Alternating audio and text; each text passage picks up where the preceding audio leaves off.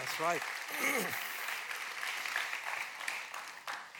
yes, uh, I want to thank everyone who has been part of Beautiful Day this last weekend. Um, uh, for those who are new or visiting us, my name is Finney Abraham. I'm one of the pastors here on staff. I get to lead all our ministries outside the walls of our church as we continue to serve our community and love our neighbors well. As we start uh, this week, this, this sermon here today, um, you know, as, as we just saw in that uh, video, uh, over a thousand of you uh, were serving uh, in our uh, Santa Clara County, five different cities and 20 different projects, and gave your time and effort uh, so that God's name will be glorified. In many ways, it is almost magical how hundreds of you come to a project, you register, you check in, you do your work, you leave but it all seems done so fine and great and you know it's almost like a magic. But it's not really. There's a lot of hard work that has gone behind. Uh, our entire team was about 105 people all leads and sub leads and our directors. And they have worked hard for months and months and lots of excel sheet behind all the organized chaos. And if you love excel sheet please reach out to me. We, we, we can we can put you to work. Uh, but all of this has helped us to uh, do this right. So I want to take a moment uh, to thank our lead, sub leads, and directors. If you are have been part of the team as a lead or a sub lead or, or a director, could you just stand up? We just want to thank God for you wherever you are. I see several of you.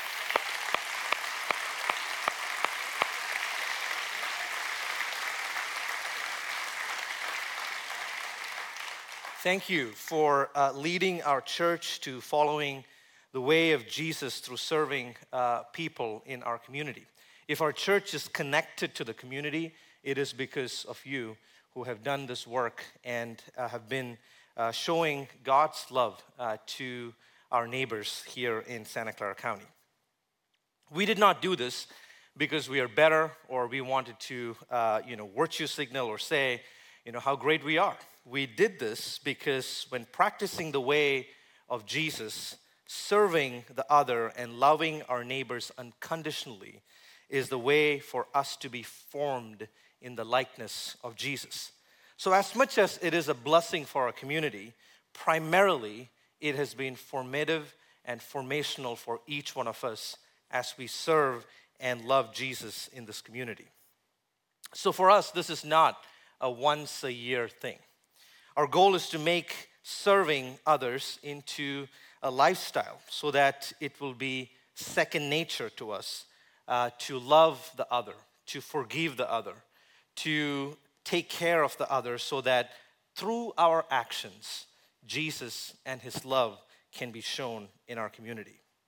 I truly believe that uh, the first commandment, to love your God with all your heart, your soul, and mind, can only be lived out if you can be obedient but to the second commandment which is to love your neighbor as yourself. Unless and until you put that to action you're not really taking care or being obedient to the first commandment which is to love god with all your heart soul and mind. Jesus led a lifestyle of serving the other. Jesus led a lifestyle when he was in this world by taking care of the vulnerable and those who were marginalized. And his heart was for them. And that is the way we want to live our lives. Jesus saw people different from how the people of that time saw others. In the Greco Roman world, in Jesus' time, people were seen on the basis of power and class and money and, and, and riches. Jesus saw people not based on what they offer or what their circumstances. He saw them as image bearers of the Creator God. That is why Jesus said he came here to serve, not to be served. Our lead pastor, Jay, uh, preached about this a few weeks ago.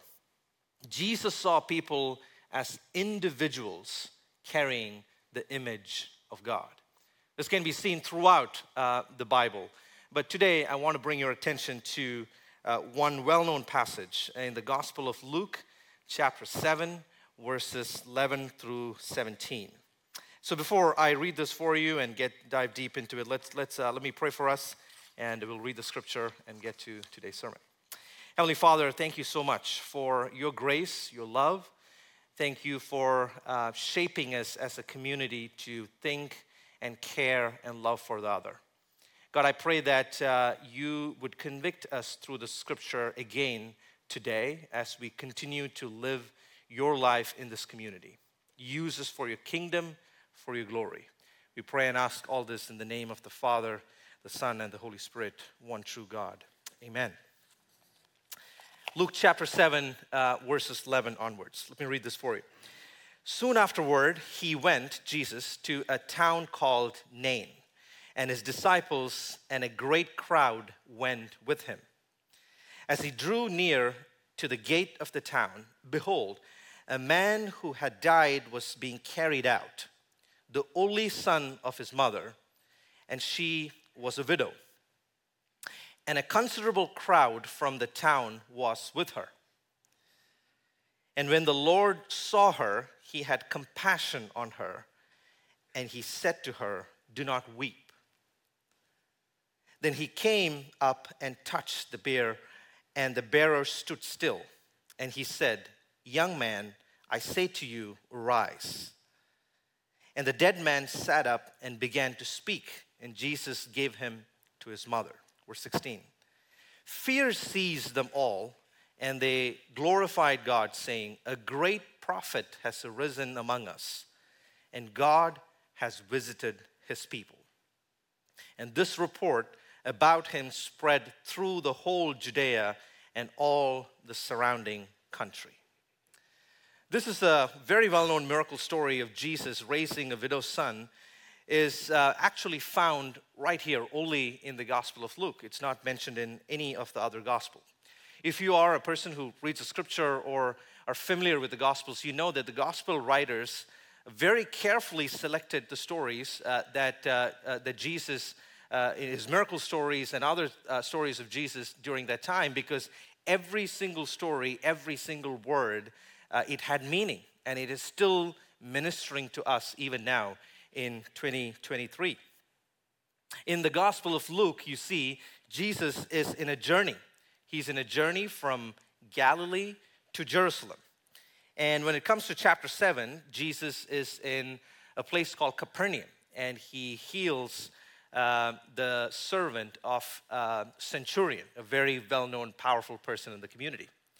And in verse 11, as the verse that we just read, Jesus is in a small city called Nain. And with him are disciples, a large crowd. People are starting to follow Jesus because of the miracles and the teachings that he's doing. He is starting to be known as a very well known rabbi. And by this time, there are people who follow him for all kinds of reasons for, for blessings, for, for, for sickness to be healed, to, and, and there are also Pharisees and others who are there to criticize him and to tell him that what he's doing is wrong. And all kind, he has a large uh, following there. And that time, as he's entering into this, the gates of the city, there is a funeral procession of a widow's son that is going out of the town. It was custom for Jewish folks uh, to be buried outside uh, the walls of the town. And that's when we get to verse 13. Let me read this once again.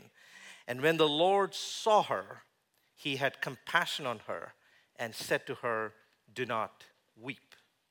Jesus saw the widow. Jesus sees you and I. The first thing that Jesus does is, uh, the writer says, he saw the widow. This is not just simple seeing that there is a person out there. Jesus saw more than her circumstance that she's at. All of us desire to be seen, not just based on our circumstance. We truly desire to be seen as who we are before a holy God. The widow in the community is seen as someone who is not really um, respected in many ways or who is not worth of attention. In, in the pecking order, she would actually be even lower than a slave because slaves have still something to offer because they are sold. A widow who doesn't have the support of her husband was considered to have no worth, and Jesus sees her. It doesn't matter for you to be in a centurion's family or you to be in a widow's family. Jesus sees you. And that is comforting. I do not know what you bring into uh, this room today. There is so much happening around the world in our own lives, in our city, and in our county. But the scripture says, whatever you bring to this place, our God, the God that we worship, sees you.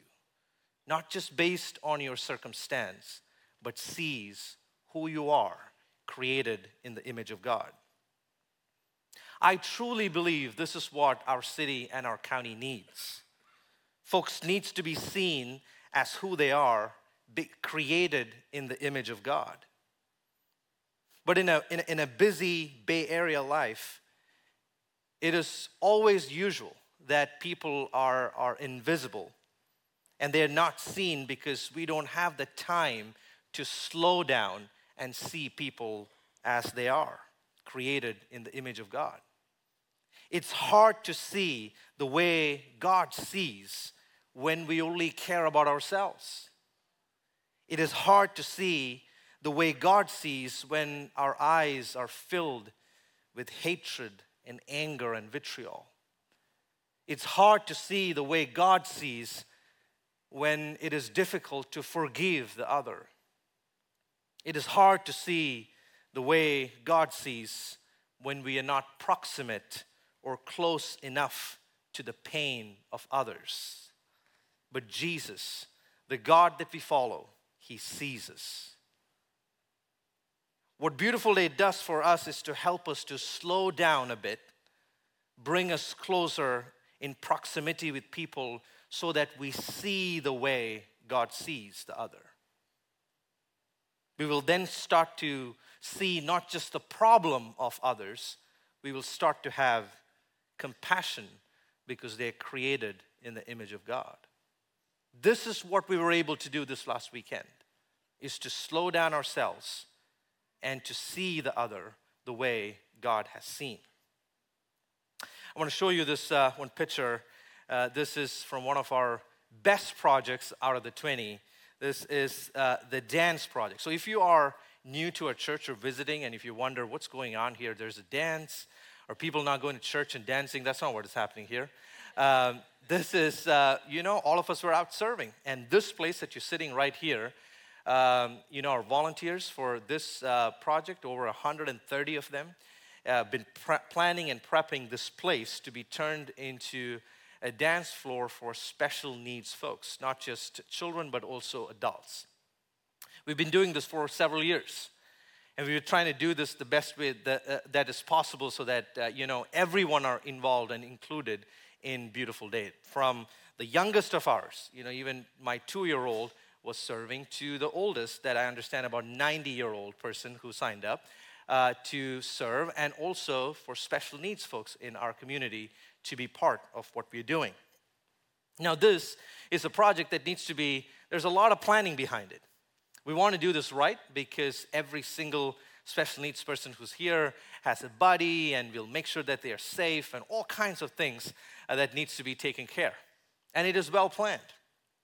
This year, uh, this project was happening on the 7th, and I got an email on the 6th uh, or afternoon of a parent, and he wrote on that email, a desperate father asking, Can you include my daughter? He heard, she heard about the dance project, and can you include her uh, to the dance? She would be very, very happy.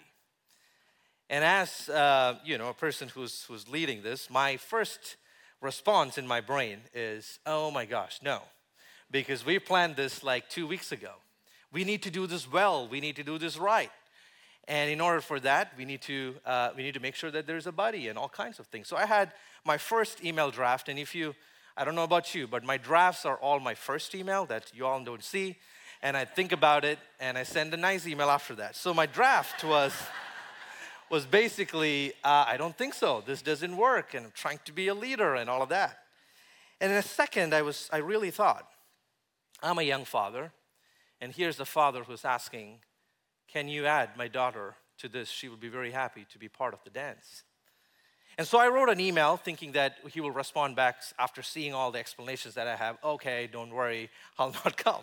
So I, I, I, wrote an email telling she has to be about 16, she needs to have a buddy, all those kind of things. And, and he responded back in two minutes and he said, um, Yeah, she's about 16, she's 24 years old. I'll make sure that she has a buddy. But here's the thing I am her buddy, her best buddy for the last 24 years, and I'll be there. I knew at that time, I spoke to him in a way that was not just meant as a leader to just get the work done, because even I, who is leading this, uh, this beautiful day uh, ministry, I can get into the detail of how to get this done and not to see people as people. He came early. He came around three o'clock. He made sure that uh, you know his daughter is signed up and, and she was here. And the next day he emailed me and he said, My daughter is very, very happy. Thank you so much for listening to the word of a desperate father. That's what he said. And I knew deep inside my heart that I did, the Holy Spirit asked me to do something different than how we would normally do stuff. And this is why I believe it is important for us to see people as God sees because that can lead us to compassion that can eventually lead to hope and change in folks' life. My challenge to all of you is to slow down and see people in your family, in your work, in your community the way God sees, because that is the only way it can lead to compassion that can change our lives. You never know when an opportunity comes along for God to use you to bless another person. So keep your eyes open and see people as image bearers of the Creator God. The next part of that verse 13 says this And when the Lord saw her, he had compassion on her and said to her, Do not weep. Jesus had compassion. He had compassion to those who were vulnerable, who were marginalized, and who were weak and who were suffering. Jesus saw the widow who lost her son and was filled with compassion.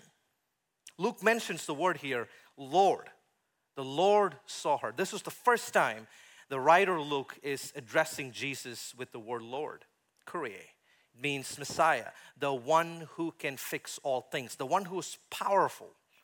He's going to do something very messianic, that is to raise someone from the dead. Here is Jesus addressed as Lord as a powerful person, but the right next sentence is this the same God who has all the power has also compassion, and his heart is moved. This is not a combination that you would see in the early Greco Roman world. Compassion was seen as weakness. Anyone who was powerful would not want to show compassion. Jesus, the creator of the universe, it is shown to us through the scripture that he was not only powerful, he was compassionate and his heart was moved. The Greek word for, for compassion there basically means that you're moved in your internal organs, your lungs, your heart, he had a bodily response to what he saw in, uh, as the procession of the widow's son was coming. Jesus had compassion. The God we serve is not impassive and unfeeling, He is compassionate and He is close to our suffering. That compassion led him to an action. Jesus walks close to that dead body and he touches the bier uh, that was holding this dead body. Again, a Jewish rabbi would not come anywhere close to a dead body because that can make him ritually impure. Jesus goes close to that body and he speaks and he says, Arise. And the dead man stood up and began to speak. In many ways, all things that we do outside the walls of our church, not just Beautiful Day, safe car parking, food pantries, school impact, all the ministries that we do outside the walls of our church is for us to learn how to see like Jesus and to be close to people to be in proximate connection with them. It cannot happen by just showing up for four hours for a beautiful day. And if we do that, we miss the point. Our whole goal is to, is to once again to commit to this way of life as we come together once a year, but our goal is to have a lifestyle of caring for the other. Everything that we do outside the walls of our church is training us each time to see like Jesus sees and to get close to people. Seeing and getting close changes something, not only the people that we serve, but it changes something in us. It is formational and it will convict us. I want to show you uh, this picture from our team at Home First uh, Care Fair Project. This was a project that, uh, that this year we wanted to do uh, to actually work uh, very close with folks who are experiencing homelessness in our community. Usually, we would support a nonprofit that does that. Again, good way of working, but this year, our team wanted to actually be close to folks who are experiencing homelessness. And so we went to uh, Home First, which has a shelter. And, um, you know, in the background, you can see these are tiny homes where folks who are experiencing chronic homelessness are living in there. And we got to do some work with them. We got to interact with them. We got to talk to them. There's some haircut for some of our folks who are here who are uh, really talented, stepped up and served. At the end of this, uh, our director who led this project told me this helped us to be close to people and get to know them. It helped us to see them as people and when you get that close, you realize these are not just homeless folks that you see when you drive and you, go want, you want to go far away as much as you can. They have the same aspirations, they have the same, even uh, talents and ability to do things. But they're stuck in a certain circumstance. But if you can see them more than their circumstance and get close to them, your thoughts about it will change. Many of us in this county, or maybe even in our church, we have opinions about homelessness and other things, but we are not close to the problem. We are so far away from it, and we have all kinds of ways we can fix it. And, and, and what I'm starting to learn eh, when I start doing this work is the more closer I get to them, the, the better my, my, my thoughts on how we can fix these issues happen because we get close to the person, to the people that is what, as Christians, we have to offer to our community. You never know when you're asked to do something for the well being of the others, so make proximity an important priority for you. Your response to the suffering in our community depends on what you choose to see and how proximate or close you want to be with that suffering. Let me say that sentence one more time your response to the suffering or the problems of our community depends on what you choose to see and how close you want to be with that suffering. The final verse in this, in this passage, uh, verse 16, is uh, very important and, and, and very powerful. It says, Fear seized them all once they saw this miracle, and they glorified God, saying, A great prophet has arisen among us, and God has visited his people. God has visited his people. When you see and when you get close and when there is healing, that's what the people in our community would say. Jesus, God who sees, is among us. He has visited us and he is among us. The literal translation of that word visited, uh, you know, is, is very powerful. It comes from a Greek word uh, that basically says uh, uh, strophe, which means to see. Uh, the one who sees, the one who oversees. That's where we get the English word bishop from. The one who oversees. People are telling, who saw this miracle, they're telling, the one who sees us, they, he has come into our midst. That is what I hope our county, our city would say when we go out there each time and when we see people the way God sees and when we get close and when we would tell them about the love of Jesus. It would not and should not, and, and we, we, we should make sure that this is not a once a year thing. It will only happen if you practice the way of Jesus every single day of your life. That's what this last weekend was about for us to slow down and give dignity and get close to people. There's so much healing that happens in that process, and our prayer is that we would continue to see people the way God sees and bring dignity, the dignity that they already have. We don't need to give that. God has given them the dignity. We are only asked to acknowledge the dignity that God has given people in our community. You never know what God might do through you, so be available to serve the other and practice the way of Jesus by serving so that it becomes second nature to each one of you. I'm going to ask the worship team to come forward as uh, uh, we sing and respond uh, to today's sermon. But as they, as they come forward, let me uh, just share this uh, uh, one, one last story that was very impactful to me that happened in, in, in one of our projects. We served about five or six schools this year, and in one of the schools, um, the volunteer opportunity was communicated to uh, families who attend the school. So someone decided to send this uh, to the district, and uh, someone who was sitting in the district thought, oh, this will be a great opportunity for some of our uh, students who need uh, volunteer opportunities. And some of them needed volunteer opportunity because uh, it was court ordered um, community service. They had to do it because they have done some serious problems in their, uh, in their schools or families or communities. And one of these, these uh, child, this kid, um, was um, called as, you know, the, the terminology itself just made me very sad. He was called as an arsonist because he would go to these schools and he would put fire. And they asked him to come and serve at this one school where he had put fire before.